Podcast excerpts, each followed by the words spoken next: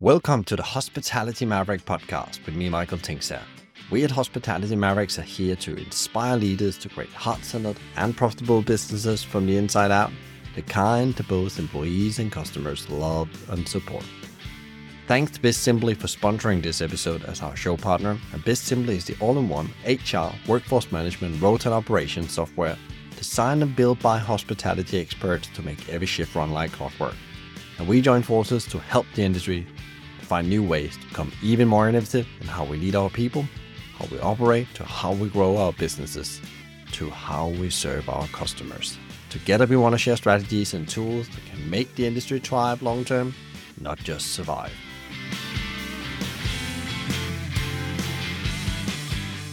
If restaurateuring is about finding a space, decorating it, putting in a kitchen, finding staff, getting customers to come through the door, down, giving them a menu, serving some food, clearing the plates, giving some more service, giving them a bill, bye, see you soon.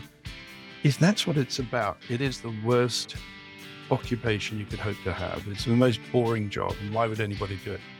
But if you look at restaurateuring and its role in culture, into society over the years, the fact that for me, I don't think there's a single artistic, architectural, musical, political, revolutionary movement that hasn't started in a grand cafe or a restaurant or a brasserie. Uh, it's the heart of the culture. Dear Mavericks, this week's guest is one of my heroes in hospitality. A true legend. Please welcome Maverick Jeremy King. Jeremy became one of London's most successful restaurateurs after meeting his partner Chris Corbin at Langan's Brasserie.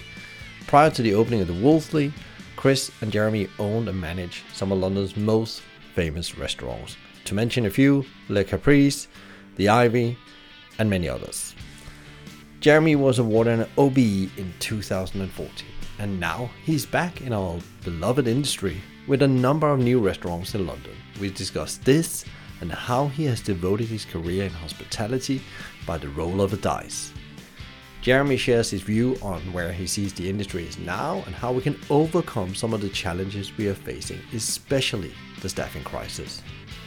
We discuss that putting people first is the most powerful lever you can do to strengthen your business from the inside out to take it from ordinary to extraordinary and ensure longevity. He also shares what he has learned from reading books when it comes to become the best version of himself as well as a business leader. If you want to get more insights on what Maverick leaders know and do, as well as more backstage info on the show, sign up for the newsletter Maverick Talk, 5 minutes each week that could transform your leadership and business forever. Find the link in the show notes or visit Hospitality Mavericks and sign up. This episode will inspire you, one of the true mavericks of our hospitality industry. Over to Jeremy. Enjoy. Today we have a guest that has really made an impact on the, the industry, and I'm totally honored to have him here on the show and share his knowledge with you guys out there. And uh, most of you will probably know him. Definitely, if he's UK based, is Jeremy King and uh, we're going to be talking a bit about his journey and his learnings on that journey and actually also what he's up to right now and how he actually sees the, the future of hospitality. Welcome to the show jeremy. It's a great great pleasure to have you here. Thank you very much michael and uh, uh, the future of hospitality quite a big subject. Yeah it's a very big and maybe we're not going to be able to unpack all of it but for people out there that maybe you know have met you or maybe not sure about 100% what was actually Jeremy's journey, you know, into hospitality and how does it evolve? Can you give like a the quick version of uh, your journey in hospitality and, and and to to where we are today?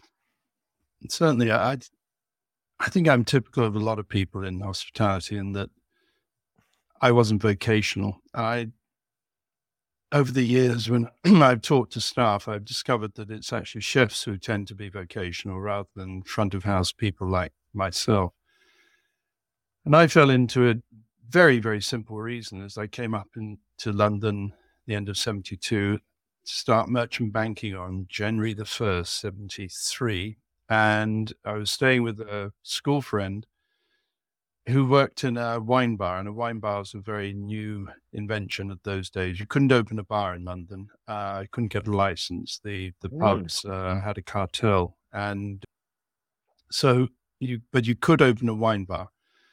And I worked two nights a week, and like so many people, to supplement income, whether it's a student or a worker, etc. And the, and the great beauty is that as a comparatively shy, uh, introspective person, uh, they also get an element of social life uh, working in, in somewhere like a wine bar. And that comes free, and you're so you're not spending and you're earn, earning money. And so it became a background to my life. It's not the very first thing I'd, I'd done in hospitality. I was always very intrigued from doing anything from selling ice cream in the uh, seaside town that I lived through to as a 14 year old stocking bars in the in the holiday camp and I took an immense immense amount of enjoyment for some reason. I think there's an element of physicality. Anyway, merchant banking didn't work out. I'd gone into that instead of going to university, which probably wasn't a mistake of that particular university, but I realized I had made a mistake and chose to go up to to university to Cambridge, in fact, as a mature student. And the fateful thing in my life is I, I had read a book called The Dice Man, uh, a cult book in 71 about a man who determined his life by the throw of the dice. And I used to do it just for for fun. I mean, I sometimes I'd do it on a gambling basis, but I would, because I was bored at the bank, I would determine my life. For instance, whether I even went to work or or not, and if I did go to work, the sort of I might take on another character, or I might pretend to lose my voice, or I might not just go to work at all. And the dice started to get a grip on me, and uh, there's some fairly strange stories along the way, but more particular to to my career is that I, in the interim, whilst I was waiting to go up to university, I worked full time in the wine bar. Quite liked it, and then when the matriculation papers came through in May, uh, what was that, 75, I threw the dice. And there was one as to whether what I would do about my university career. And most of the opportunities of the double dice throw was to go up to university, maybe change the course, maybe change the timing, things like that. But there was one throw, which I think was a double six, which said if you if you get the managership of this bar or similar within a month of your 21st birthday, you stay in hospitality for life. Mm-hmm. And I did. And there's many a time I regretted it. And so I stayed in hospitality. I tried to get out of hospitality. I went for career guidance. And all they could pick up on the fact was that I was logical and arithmet- arithmetic and so on. Uh, and they said I should be an accountant. And I said, no, I, I could be a turf accountant, which is a British uh, thing for a bookmaker. And they said, that's brilliant. You'd be, you'd be, I said, no. And it was thanks to a very, um, a very brilliant man. Again, as so often ha- happens in hospitality, he'd been through Harvard. A guy called John Maxwell had been through Harvard. He was a Rhodes Scholar at Oxford, and there he was running front of house at Joe Allen. And I got to know him. And Joe Allen was a new hot restaurant. There were two restaurants in London at the time. One was Langan's Brasserie, which I used to go to, and the other was uh, Joe Allen. And I said, I'm leaving the business. And he said, No, you're not. And I said, Well, just, I'm just not, I'm not enjoying it enough. He said, What do you like about it, the business? Come on, tell me what you like. I said, I like restaurants. And what sort of restaurants? Big restaurants, I said. And he said, Right, you're coming to work at Joe Allen. I said, No, I'm not. It's so wrong. I'm sort of slightly uptight Englishman working in a New York speakeasy type place. She said, No, you're coming because we're going to show you how to run a big restaurant. And I think you'll excel at that. And more importantly, and I think you'll get more out of it, we'll show you how not to run a big restaurant. And you'll learn from what we do badly. During that time, going to Langan's, I got to know Chris Corbin and we were running in parallel. And it was actually, in a funny way, what brought us most together was the eponymous Peter Langan, who started Langan's Brasserie and Odin's and so on, who was atrociously behaved but brilliant Irishman who died at the age of 47, self immolating, in fact. He came to me and he said, in his Irish drawl, I, I gather you should be the person opening my new restaurant. And I said, I don't think so. I'm 25 years old. I, I, I don't think I'm qualified for that. Langan's was a really hot restaurant on a world scale. And I spent a lot of time with him, lot, learned a lot. But I also spent a lot of time with Chris. And eventually, when the Langan initiative fizzled out, Chris and I resolved that we would open a restaurant. And in turn, he'd been approached by Joseph Ettedgui, who was a, a, leading fashion man. And he said, I want to open a restaurant. Will you do it? And he said, Yes, if I do it with Jeremy King. And out of that, we had found a site which was previously been called Caprice and at the time was called the Arlington. And we did it together it wasn't a great success. And when I say that, the relationship more than anything, we we didn't see eye to eye. We separated after a few months, and then I managed to raise money. My parents very generously mortgaged their house to allow Chris and I to take uh, take control of Caprice. And it's the best thing that ever happened. And adversity can be such a mm-hmm. can can strengthen you and teach and, and so on if you're prepared to hear. And one of the great things about this is that we had what is nowadays almost unique situation where we owned 100% of the of the restaurant and therefore we were able to decide how we did the restaurants without anybody telling us what to do so that's the that's how it got going really and it's interesting that you know people say we fell into hospitality, but uh, you decided that with the dice, and I actually didn't know that, and that's quite interesting. But also, it's interesting as for many, and this was also for myself, was that you had this mentor, this person that came and helped you on the journey, could see something in you, and actually directed you a bit. This mm. is this way, Jeremy, and this is this is going to work out because I think that's often in hospitality you get huge responsibility in early age or lots of people, lots of revenue, lots of costs that suddenly is yeah. dumped on you, which you, you never learned to do before you stand in the situation. And that having that mentor is quite critical, I think. I, I think it's critical. And I think, to be frank, the problems that Chris and I went through, and in the early days of Caprice, when we took control of it, I, I remember standing in the restaurant just before 10 o'clock of, of an evening in March 82 and not being a single person in the whole restaurant. And uh, it, it, yes, the early people had gone and it wasn't that busy, so they'd gone uh, quicker. And then the post theatre, because luckily I had a lot of theatrical friends who really made a big difference to the restaurant because they, they were recognizable and they were staying late and they were uh, vivacious and uh, atmospheric in, in the restaurant. But I think what it did for Chris and I is that it took away the hubris. And too often it's too easy to open a, a, restaurant and do very well. And suddenly it looks easy and you open two or three or four. For us, mm, we were much more humble. And having said that, when we eventually opened the Ivy, which had been yet a, yet again another old restaurant which had fallen into disrepute.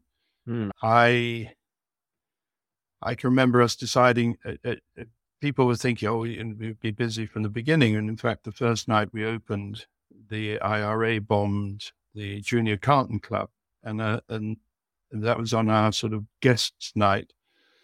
And the following night, I think we did our full opening, 46 covers, and it was it was an uphill struggle. Nobody really remembers that. And it's just with the Caprice when we took it back fellow restaurateurs in, in London, I discovered later, took out a uh, sweepstake, uh, betting on how long we'd last before we'd fold again. And but that and the, the, the adversity actually spurs spurs me on. And I can remember opening Saturday lunch at the Ivy, and we did a zero. And anybody's in the restaurant business who's ever done a zero, that is uh, that is an extraordinary experience. In the theater, you don't ever do a zero because you, if nobody turns up, you just shut the theater and go away. But in a restaurant, you have to stand there. You, yeah, you have to keep the staff positive. You have to reassure them, and you have to. You almost got this fixed smile on your face, hoping that somebody will walk through the door, and they don't. It's humbling. It's good. It's very, very good. And what I've noticed with restaurants is that even my own is that it will get incredibly popular and successful. And often it's the staff and sometimes the proprietors start to get very complacent and they start to think they can do no wrong. When you hear phrases like staff say, I don't know, I don't know why they're complaining about their table. I did them a favor by getting the one uh, one in the first place. And they say, Oh, no, no, no, no. You, you didn't do anybody a favor. They did a favor coming to this restaurant, and it's it's a it's a it's a very interesting interesting process that we. And one of the one of the things I would do is from time to time is when I would talk with staff, I said, those who've done an opening, I want you to, to think back to when you did an opening and how it was those first few weeks how everybody walked through the door was a, was a, a hero, was uh, you know was lauded and and treated so well. Where is that same sense of hospitality a year later when you're absolutely absolutely packed? Because every person who walks through the door might be the best customer you ever have. Every person you talk away on the phone. I mean, I've I've had it myself where a telephonist in a popular restaurant will laugh at you if, uh, if for having the audacity to ask for a table table that evening. We can be very bad in the restaurant business, and humility is is important. And I, I like to think that both Chris and I had that. And if we, if we there's a couple of questions I was thinking about as we do, we'll take them one at a time. I was thinking about you and Chris. What kind of partnership was that? Because you went on working together for a long time, developing the, the venture. How would you describe that uh, as as two founding partners? Where where did you cover each other's flanks? Uh, it was it was an interesting process because Chris had trained. Uh, he'd actually trained as a chef, and he trained in the hotel catering school, and he knew how it sh- how it should be done. And one of, well, I think one of our great strengths is that as an autodidact myself, completely self taught or through observation, he would set out how traditionally a restaurant would be sorted out. It might be stations, the brigades system, the head waiters, commis waiters, so on and so forth, captains. And then I would tend to look at it and my rational, logical brain would come and say, that's why do we do it that way? And they would say, oh, well, that's people say, well, that's how it's always been done. One of the great, one of the great joys for me is looking at how it could be done better. And I, you know, the, the, there's two strands of this, and because the hospitality is is naturally incredibly reactionary, hates change. And the thing my staff will hear me talk about more and more, my, my story will always be the quote from Prince Tancredi in the in the novel The Leopard. Well, it's a semi novel about the changes in Italy in 19th century, and an interesting book in itself. And the one of the characters goes to the quite radical Prince Tancredi, who's uh, I think the nephew of the of, of the hero of the uh, of the book, And he says, Why do we have to have all this change? Why can't it stay the same? And Prince Tancredi says, For things to remain the same, everything has to change. And I'm a great advocate of that. And uh, because you don't change the ethics or the ethos or the principles or the integrity or anything like that, but you look always. And it's some of the older staff would always laugh because we might be in a meeting following winning a an award. You know, let's say at, the Wolseley or something. So we've won an award, and I'll ask the, the assembled managers, "How are we going to win that next year?" And inevitably, while some of the old hands keep quiet because they know what's coming, somebody falls into the trap of saying, "By maintaining our standards." And I say, "All right, thank you." That maintaining standards is the route to bankruptcy. And they say, well, how can that be? If, you know, use with these standards, we've just won an award. So if we maintain them, surely we have a chance of winning again. I said, yeah, but if your aspiration is to maintain standards, actually they go down. It's, it's, it's imperceptible at first, but they slowly go down because there's uh, an element of arrogance and complacency comes in. And meanwhile, other people are getting better. And so you actually, the, the split, and you can't suddenly realize that actually you you've fallen behind. And for me, in a successful restaurant, I mean, particularly in the days when the phone was was always the way, is that my fear was when the phone stopped ringing, because what happens in a restaurant, you can, if you have a busy restaurant, you can completely mess up your service that evening, you'll still be full tomorrow. And tomorrow you can completely do a terrible service and you'll still be full next week. And even next week you can carry on. And I don't know, and I never wanted to find out how long you'd got, but suddenly the phone's not ringing and there's nothing you can do because in in my style of restaurants you can't do a promotion you can't do a discount that just makes it worse so for it's Com- complacency and arrogance are the enemies of restaurateurs. And it's exactly, and the great thing is, you know, I talk about restaurateurs, and quite often people say to me, what is the difference between a restaurateur and a restaurant owner? And I said, it's very simple.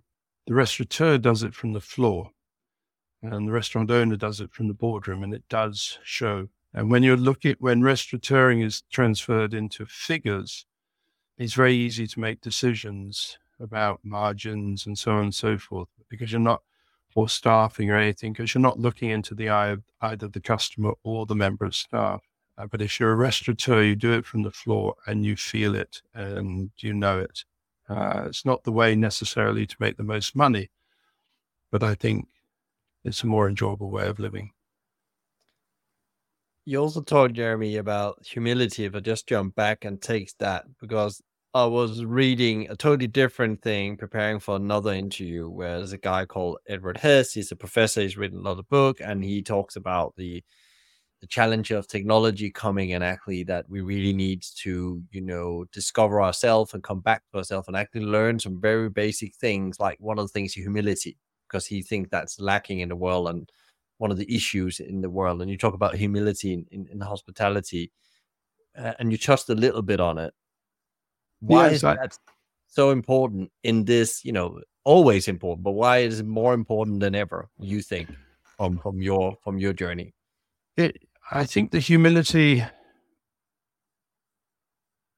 humility leads to other human conditions. I mean, I, I, think it all becomes about humanity. And you you were talking about technology, and of course, at the moment, there's the, well, there's so much talk about AI and how it's going to affect us. And it's some 18 months ago, so whether it was prescient of me or, or not, but I, not long uh, before I lost the auction for the restaurants, I was going around all my front of house teams, particularly the reception team.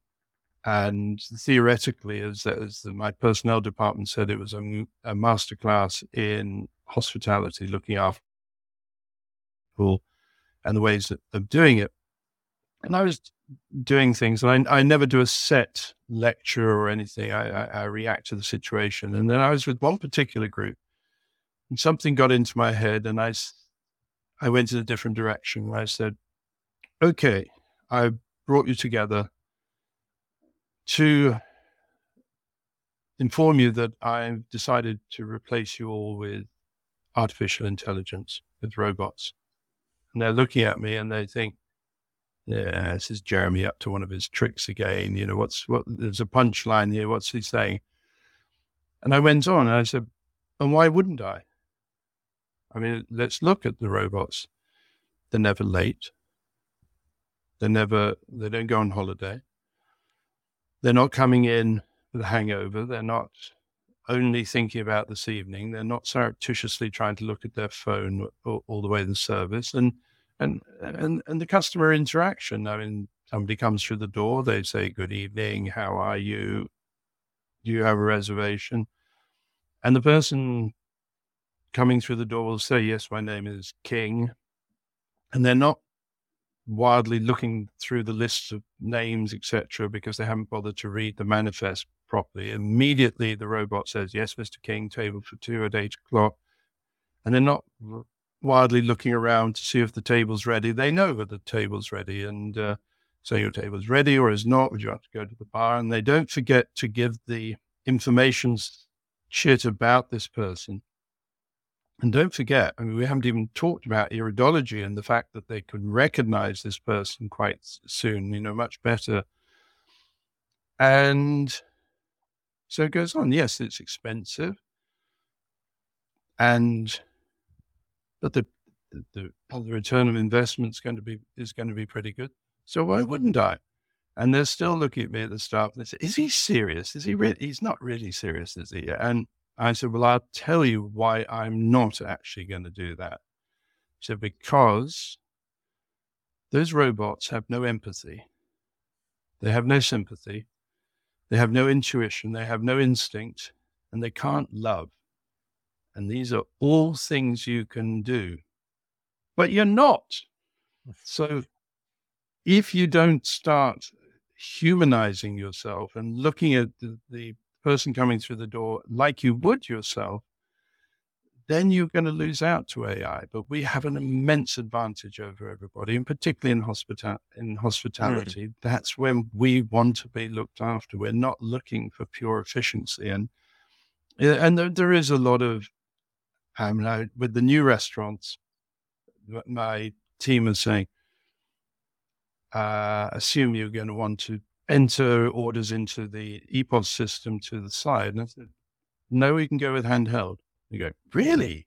Really? You're actually prepared? I said, yes, because the, A, there's been a break. That is the new technology. We have to embrace it.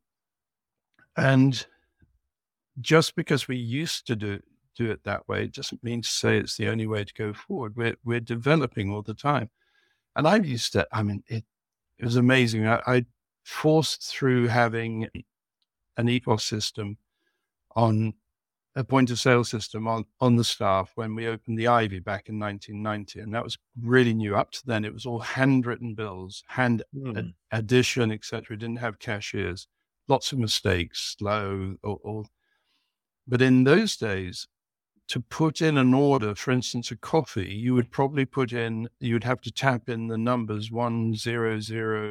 1001 or maybe 10001. And so it would go on, and modifications would have numbers. And some of the staff were brilliant because there may be three or 400 different, what they call PLUs to enter. And one day I heard on the news that there was this amazing technological advancement. So early 90s, they're saying soon there will be computers where you'll be able to touch the screen and things will happen. And of course, you know, 30 years later, it's, it's, it's incredible to think otherwise. So I contacted the maker, Remanco, and I said, right, we'll help you develop this. I want touch screens. And we got into the situation. I announced it uh, that we were going to move to touch screens, which made it so much easier. And a lot of the staff said, no, we want to stay with the stay with the old system because the fear of change. Yeah. I remember putting up a big sign because I keep hearing, why can't we just leave it, you know, leave it as it is, as normal? And uh, I put a big sign outside outside my office that said, change is normal and uh, left it like that because that's what's holding us back. I mean, you know, let's face it, hospitality has had an, an awful lot of curveballs thrown at it mm. in terms, you know, Brexit uh, being being being uh, extraordinary punch in the solar plexus.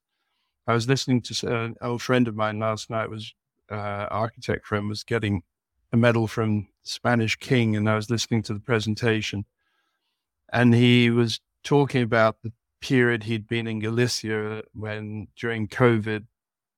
And he said, you know, it was a difficult time uh, because you know, I was suffering from a condition known as long Brexit as opposed to long COVID because, you know, that, that uh, we have an immense amount of, of curveballs, but we shoot ourselves in the foot quite often because we're not open to changing. And I think there's any number of ways that hospitality can be better.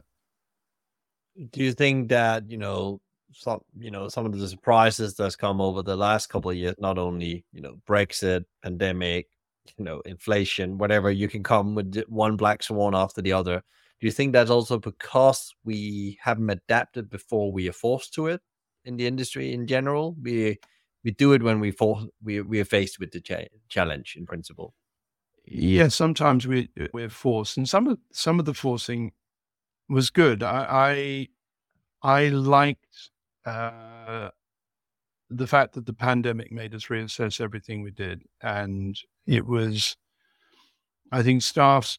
I mean, I worked really, really hard to protect our staff and my team.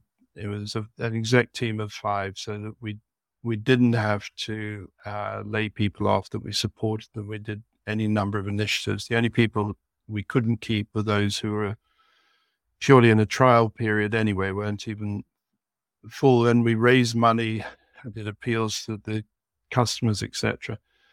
But the staff really is the first time the breaking down the normal was an option. And I think we did some really good things with revised working ways, not cutting back or anything like that, but actually giving people a greater gratification from the job, but by taking out layers of management which weren't necessarily productive. What I did feel, and I was wrong, I wrote I wrote in, in one of my newsletters at the time, as we came out of the pandemic, as one of the things benefits I felt was that because there was that euphoria, if you remember, when restaurants opened, everybody was uh, would so thrilled to be back in restaurants, and they were so grateful for the staff. There's the, the the treatment of staff was that much better, and tips were greater, and, and there's and people realized how hard the hospitality industry had, had uh, how hard a time they'd had, and I thought this is wonderful because I think customers will have a greater appreciation of restaurant staff, restaurateurs, etc., which is which is terrific. And by on the converse, I think also restaurant staff and restaurateurs will have a greater appreciation of customers, and that who knows whether we are going to be going into a golden halcyon period of uh, understanding about the hospitality business. Sadly, that wasn't the case, and people reverted uh, back to to type only too quickly. But I do, I do still. Uh, I know that you're an op- optimistic about the business, and I, I'm an optimist, but only only if we actually look at it from point of view. I mean, a great thing of becoming older is my children would come through the restaurants and work. And when that happens, you look at your business in a very different way because they are they're having those staff conditions or staff food or whatever rotating, etc. And so I would explain staff, well, having learned from my children's experience coming through the restaurants, I work on a very simple basis that, that you are all children of other people And just as I would like my children to be looked after, I, w- I want to look af- after you. And I think when it comes to my return into the restaurant business, even that when I was, I'd be talking with the design team and the facilitators, etc. I said, no, we've got to have more staff space. We've got to have this. We've got to give a good staff experience. And and they would say, well, Jeremy, you've always historically have been thought of to to be the best of employers. I said, it doesn't mean to say we're good enough.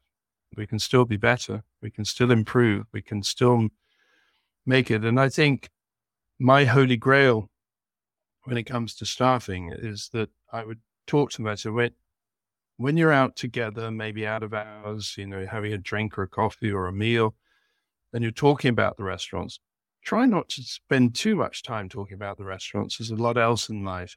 But when you do, and you hear yourself or somebody else saying what they should do is this or what they should do is that, A, tell us, but B, ask yourself what what is it we can do so that you don't say they, but we. What mm. we should be doing is this. What we should be doing is that. And that's for me is the holy grail. And, and I want to infuse my staff with in with a positivity. I want them to feel empowered. I want them to feel not, nothing but uh, nothing but proud of being part of the organization and being actually in hospitality. And of course, being in Britain, it has been so much a thing about servitude, and uh, uh, and that's there's no reason for that because you know I think I think you've looked up on uh, on things I've said, but it, it might be worth saying again is that I will talk to people in the industry and say if restaurateuring is about finding a space, decorating it, putting in a kitchen, finding staff, getting customers to come through the door, down, giving them a menu, taking, cooking some food, serving some food, clearing the plates, giving some more service, giving them a bill, bye, see you soon. If that's what it's about, it is the worst occupation you could hope to have. It's the most boring job, and why would anybody do it? But if you look at restaurateuring and its role in culture, into society over the years, the fact that for me, I don't think there's a single artistic, architectural, musical, uh, political, revolutionary movement that hasn't started in a grand cafe or a restaurant or a brasserie. It's the heart of the culture. And if you start to understand who the people are who are coming through the door, what they do, why they know each other, why they're saying hello to different people, what's what the occasions are, what they're doing with their life, and that, and then start to, to think carefully about the history, the architectural history. I, I mean, one of the things which made me sad when I left school is that I thought I might be an architect, but I don't think I would have been quite good enough, or a performer, or a, or a painter, or writer, or something. But actually, well, so I was disappointed not to do that. I realized as I got older that actually restaurateuring offers all those things. And I, I do architecture, I do history, art, writing, re, you know, all, all those things. And if you, if you then, as in the restaurant business, start to learn about how food is produced or grown, mm. the alchemy of food when it goes into the kitchen. I, I remember being very young and not understanding, starting to appreciate that if you brown meat in a pan before you put it in the oven, it's a completely different thing. And that's just one of the very, very basic, but the complexity and of cooking. And then wine. I mean, I, I know a lot about wine, but if I stop stopped doing everything and for two years just learned about wine, I'd still not be fully conversant with every aspect of it. And so it goes on. Then it becomes as exciting, as interesting, and stimulating a profession as that you could ever hope to have. But we have yeah. to teach that. Yeah, and it's not it's not about chefs shouting at you. It's not about working 70 hour weeks. It's not about heat and noise and abusive customers and all those things all things which exist in our industry, but hopefully we're going to excise soon. Yeah, it's very interesting. You said that. I had a, a similar conversation with, with Chip Conley from, from the US uh, at episode number 100, where he talks about hospitality gives you that opportunity to really stand humanity and history through food, you know, Yeah. and, and, and how to be a real human. Mm. Because that was the, the, the subject we talked about. And I think you're absolutely right. We just forget that. It becomes all about the semantics, maybe sometimes. We forget to give Mm. people those add-on values actually as we do it uh, as a Yeah. profession. I think you're absolutely right. You you talked about it's been a journey. There's been lots of obstacles from the early days and so on. What has been like in the last couple of years when people look from the outside? That sound like a very difficult journey. What have your learnings been? Even though you you know you've been quite some decades in, in the industry, but what has been some significant learnings in in your professional life you, you take with you? I love to work with the team over at Bizimply because they are always striving to get better. 1% better every day. So I had to share this with you because Bizimply have launched a new blogcast which highlights some of their favorite Hospitality Maverick podcast episodes over time. And if you're new or a hardcore super fan of the show, this is a perfect opportunity to catch up with some of the standout episodes from our massive back catalog. The Bizimply team has and will be extensively transcribing interesting moments from each episode while providing some new insights on our brilliant guests, the Mavericks. There's already some great write ups with Mavericks like Chef Chantelle Nicholson and the co-founder of Zingerman's community of businesses, Ari Weinzweig. Find them at bizimply.com slash blog and click blogcast on the right side menu. Enjoy. I, I mean, my personal learnings is that I do realize I, I enjoy working with people. I don't enjoy working for people, and I have very spent very little time in my life working for people. But there is this. Um, I think it's Steve Jobs who who said the tragedy of often in business, and he was talking about Apple at the time. He said how we often the big business will see innovation or excellence or real quality in a small, much smaller company or an individual, and we think, "Oh, we must have some of that. We'll invest in it or we'll buy it, etc."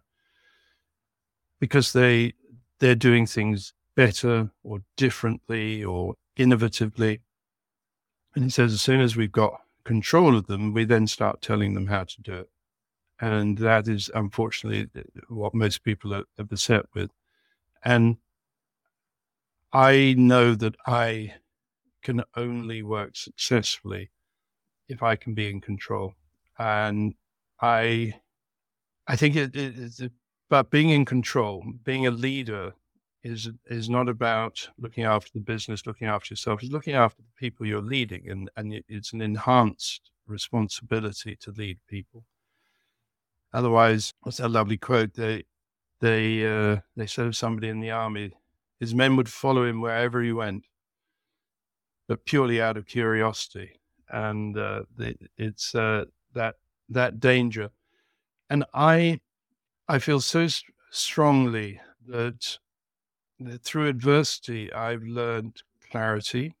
I I would give the example of at one point when the company was getting large, and I called nine significant managers together, and we needed to make a decision. I think it was a technology decision. I can't even remember what it was, but I do know that every single one of them disagreed with what the innovation that I was about to make. And I said, "Well, thank you," and I gleaned some interesting stuff, and it's it's in, impacted on my decision. But my actual decision is to go ahead and incorporate this and and one. And I like this. I like people to uh, to question. I don't like them to be, I suppose, what you'd call insubordinate. But I like people to to challenge me, I, I, which is a very which is a very different thing. And one said, "In that we all think you're wrong, why is it we are going ahead? Uh, you know, I said, well, firstly, this is not a democracy, and democracy is, can be very dangerous. This is a benign dictatorship, but it's a benign dictatorship where I care about you, I love you all, and you know, I respect you all. But somebody has to lead because in the past, if I look back in my history to early days of Caprice, 1983 4, I suggested that we buy a computer. And that was very early days of computer. In fact, the computer I bought was called an apricot. You know, it's funny, it was apples, apricots, blackberries, the, the whole thing. And everybody thought I was mad.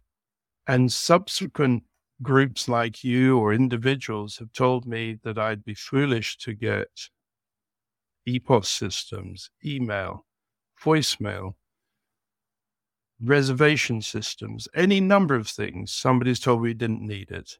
And the committee decision, going back to that old reactionary, said, would have meant we'd always been three, four, five years behind. And I like to be a leader. I like I like to find a way to do things. And one, and I, I suppose one of the things I learned was actually through somebody's generosity. I, I was bemoaning the fact that there weren't any mentors around. My mentor, Max, who I meant, um, who I talked about earlier, he gone to and disappeared in Toronto although he wasn't a role model, Peter Langan taught me an awful lot about respiratory generally because he had an innate genius for it. And I was complaining, where are the people to look around to, for, to look up to? And they said, Jeremy, you know, perhaps you should stop for a moment and, and not look up, but look down and you you may find that there are a lot of people who are actually looking to you for leadership. So stop messing around with looking for leaders. Do some leading yourself. And it was a very generous thing for somebody to say, right? oh, okay, I've got a different responsibility. So I like to find time for people. I like to listen. I like to learn from my mistakes. I like I realize things, you know, we, you know, it hasn't always been very successful. I've realized that everything I regret in my life has been something that I did because I felt I should rather than what that I wanted. That's it's, it's, it's the biggest curse when you, you, get a committee of people persuading you to do something and yet against your better judgment. I learned I, I, one of my favorite sayings is that a camel is a horse designed by a committee and it's and it really is. And the camel is actually will do the job that you wanted when you set out looking for a horse. Yeah, and it'll get you to the place, and it'll be cheaper, but it'll be a lot slower, and it'll be a lot smellier and a lot more uncomfortable. When you want a horse, you want a horse, but committees allow allow us to make these decisions, and I think that the blight of politics, business, life in in in general. So I I avoid anybody who I love advice. I love listening. I love interaction, but I I can't bear it when somebody thinks they can tell me what to do. Uh, that's really interesting learning because I think many founders or business owners or that has advisors, boards, investors coming along over time, and I think I've heard it multiple times where they actually knew what the right thing was and they were talked into another thing. It can be the way they go to market, it could be the way they design their uh, guest experience, So it could be many, many, many things. And I think actually, you know, it's about, you know, you know, if you have that gut feeling and you can in a way justify it, it could be numbers, be, then you have to hold on to it because you have that in, you know, as the founder of a business, you just have that connection with the soul of the business as you talk about as well. You know what the right thing is to do. You see it before others because you're so into it day out and day in, every 2nd mm-hmm. of your life. Well, I, am so glad you mentioned it. And you, and you, as you said, your gut feeling. And I, for years and years and years, uh, because I had, if some, if you were to ask me what was my weakness through a lot of my life, it was people pleasing. Mm. Now, people pleasing is not a bad trait for a restaurateur at heart, but there's the there's different forms of people pleasing, and people pleasing comes when you're trying to make everybody around you happy, thinking that will make you happy, whereas actually you must make yourself happy yourself. And we are scared of our instinct, of our intuition, as you say, gut feeling. And some really interesting books have been written. I think it's David Brooks, who wrote The Social Animal, which is, is very much about oh. about instinct. And I've heard him lecture talk about famously soldiers in Iraq or Afghanistan who could who'd be asked to look at a street and say, is there an improvised explosive device in the street? The street, and one in particular would say yes or no, with like ninety-eight percent accuracy. And they'd say, well, "How do you do this?" He said, "I don't know." I said, well, why do you say yes or no? He said, well, if I think, if I get a cold feeling in my chest, I say yes, because this is the whole thing of butterflies in our stomach and, and so on. But in this, in society now, we're not allowed to, to be very judgmental and say, I, I believe. And, you know, I've had interactions where I demanded that a member of staff who I'd caught stealing something very innocuous is is dismissed. And imagine I said, You're being really harsh. And I said, You know, you're not normally this harsh. I said, Yeah, there was something about him. It was the way he stole. He's a thief. He's an absolute thief. And the, and, and the staff go, Oh, how can you say that? How can you say that? And then three weeks later, the police came looking for him with this whole long list of things he'd done, including credit card fraud and so on and so forth but it's very difficult to reconcile in society nowadays is, is intuition and gut and gut feeling. But I think we have to go for it, and and and in the practical side, just the same way as that. I'm sure there's a lot of people who have had the same experience as me. Is that we, you're going to look at a new apartment or a new house or something, and you walk through the door and you know it's the place for you from the hallway. You haven't even gone in, you haven't looked around or anything. You're in the hallway and you go, This is it. This is going to be mm. great. And then it turns out to be great, occasionally not, but and any number of things. You meet somebody at a party and think, this person is trouble. And it's just you know, my my dog's just run through the door. I love the instinct she has. She's out. She, the, you know, she'll. She's the friendliest, friendliest dog with other dogs and with people, and then occasionally not and normally it's well it's well founded. And she's also the person who, you know, 15 minutes before I arrive home is at the window waiting for me. And I don't come home at a regular time every day. They, you know, and hospitality is so much about instinct and so much about the ability to look at somebody and know what they want, what they need, or whether it's going well or they're insecure or they're angry or whatever it is immediately uh, to feel that. And it comes back to the empathy and why we won't be replaced by robots as long as we strive to give people wonderful experiences Yes, so what you're saying there's also what I call the uh, the sixth sense, you know, mm-hmm. and and in teams I've been part of, uh, I often have that role of the sixth sense, uh, especially around the recruitment of people. I had this yeah. thing, and they said, "Michael, what do you think?" I think we need to test for this, and we need to look after this. You know, my gut says that this is not right and the reason why is that and I become better at refining it over the years, knowing straight away what it is, and actually become very factual about it because I knew I had to convince other leadership team mm. about my sixth sense. It could also be about a supplier. It could be it'd be good or bad. You know, this is the right person. This is how yeah. it's going to play out. And I think sometimes, you know, we forget that, especially in the society that's very driven on data. Data is very, very good because you can make some sound decision, but sometimes you need to look at the invisible stuff and where the only the sixth sense works. So I, I love I love that you you brought it up in that way.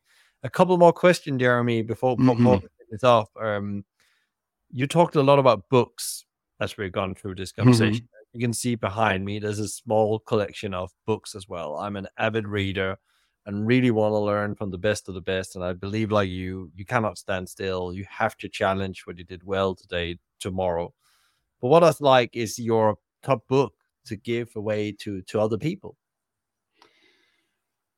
Well, of course, I've talked about Il Gattopardo, the leopard, which I have often given, but I it's empirical this because twice in the last two weeks I've given the same the same book to two mm. separate people, one on the occasion of their 40th birthday and one on the occasion of their 60th birthday.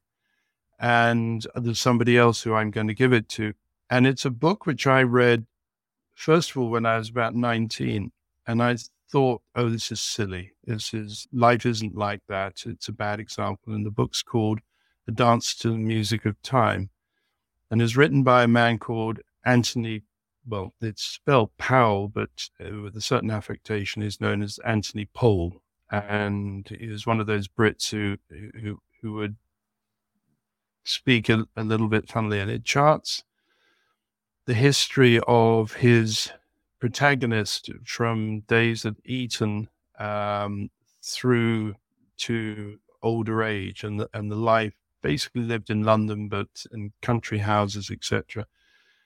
And you could read it um, as being a bunch of a sort of bunch of toffs behaving badly, but and I was a little bit that way at the age of 19. And then when I read it again when I was about in the early 30s, suddenly I realized it was very, very insightful about life and that it really reflected life in, in in its complex in its complexity and relationships and so on. And that as I got older, anybody who, who, may have read the book will know that there's a character called Widmerpool who's fairly despicable but does well in life. And we all have our Widmerpools in life, and there's a lot of allegory and metaphor, and it, it, so I it, I love it as a book. The trouble with giving this book, it's actually twelve books. It's so oh, it's quite it's quite a, a weighty volume. It came out sequentially over uh, I think about 35 years as 12 uh, individual individual novels. Um, but that's my that's my book.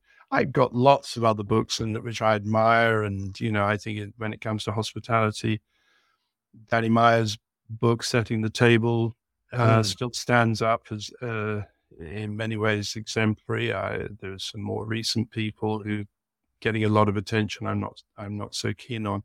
Um, you know, and, and I'm always I looking to uh, to learn from other uh, uh, other sides of life. You know, there is a book I was always very keen on is the about extraordinary extraordinary knowing. I'm trying to remember what the exact title is. I think looking up on my my list or Malcolm. You know, I also love Malcolm Gladwell. I think there's a lot mm. to learn from him and the, the, books or many of the books and the notion of blink uh, where you yeah. practice something a long time uh, any number of them but my favorite book my desert island book i would cheat and say dance music time because i'd get 12 volumes yeah i love i love that and uh, i'll definitely look into that uh, what do you think you gain from reading these books through your life and i can hear you reread books as well which mm. i think it's a it's a very rare thing. People read books and then say I've read it, but in principle, it's it's a very good book. In my my example, The Alchemist, I've ah, read right. that book probably twenty times. Really, yeah. yeah. And and every time I learn something significant new, or I'm just in a different place, so I haven't. You know, you never step down in the same stream of water again. You just yeah, you're in a different place. You're not the same person. Yeah, and there's uh, and there's some you know some interesting writers who do bear returning to the, the likes of Robert Robert Hughes, whose Fatal Shore, or it's shock, you know, shocking you, all, all, all those people, and of course the the great classics. Although I found that a lot of the classics, I was better off listening to them than reading them. Because I do think that there's a particular sort of rhythm about books and the way that they come, and it often often somebody reading it actually makes them much more accessible. Uh, a book like Tender as the Night, Scott Fitzgerald, teaches me a lot about a period of time, but also about interaction and and and humanity, particularly in the, in a in a post-war Europe, is is first First World War Europe is is fascinating. Yeah, we we could talk for a long time, couldn't we? Yeah, we can talk about books for a very very long time. So that's super interesting. What is your your top advice to to leaders out there in the industry that is uh, trying to find a way in the new era of hospitality, Jeremy? My top advice is that your staff are just as important as your customers, and you have to listen to both, but have have the uh, confidence of your own of your own judgment. Uh, it takes it takes a, a, a special person to change their mind because of what they hear. It takes a fool to be forced to change their mind. We need we need to have confidence in our own ability and goes back to what we were talking about earlier is that uh, as a leader, I think if your intuition and instinct have to be listened to. Yeah, I love that because uh, yeah, I think if we, we want to win in the future, we need to be good at home, as I call it. Take care of the people around us, and then they will take care of the guest, and the guest will take care of the revenue, and the rest will follow. Yeah. Thank you so much for for coming on the show, Jeremy, and sharing your incredible journey, and especially the learnings you've had over the years around you know facing the obstacles, around humility, but also what we can learn from you know uh, reading books and how we can translate that into to, to life and, and leadership. Where can people learn more about where you what you're up to now? Maybe even connect with you and, and see what's going on right now with Jeremy King and, and, and the future um, reality in your world?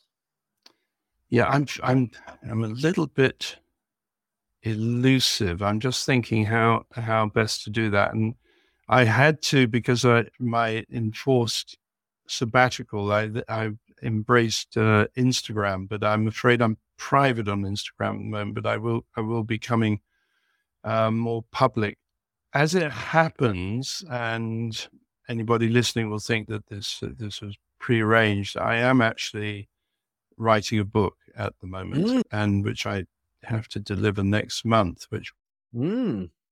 And I uh, so I imagine coming out during the course of the year. I'm trying to think for anybody who has listened to this and wants to contact me. There will be uh, there is emails such as info at jeremykingrestaurants.com is probably the best way, and I'm I very happy to hear and very happy to respond. Great, great. We will put that in, in, in the show notes for, for people and also look out for when you book out and, and share that with the uh, the audience through our weekly newsletter when when that comes. Okay. Jeremy, thank you, thank you so much. Uh, power and energy to the journey ahead, and and thank you for for coming back to the industry. No, well, well thank you. I appreciate that very much. I really appreciate that you're listening in. So if you enjoyed today's conversation, please share with others, rate it or give it a review, or subscribe to one of our channels, which all can be done via the website hospitalitymavericks.com. I believe that reading books is key to become a great leader. So I've helped you with a curated list of some of the books that have impacted the guests here in the show and myself over the years. Find it on Hospitality Mavericks website, hospitalitymavericks.com, under the reading list. A big thank you to Bizimply for supporting us, bringing great insights, strategies, and tools to help leaders to become better every day. Check them out at bizimply.com on their social at bizimply or bizimplyhq. You can also email them directly at podcast at bizimply.com if you have any ideas and feedback for the show or other thoughts, reach out to me via LinkedIn or my email, michael at hospitalitymaverick.com. I'm Michael Tingsager, and you've been listening to the Hospitality Maverick podcast show. Be Maverick.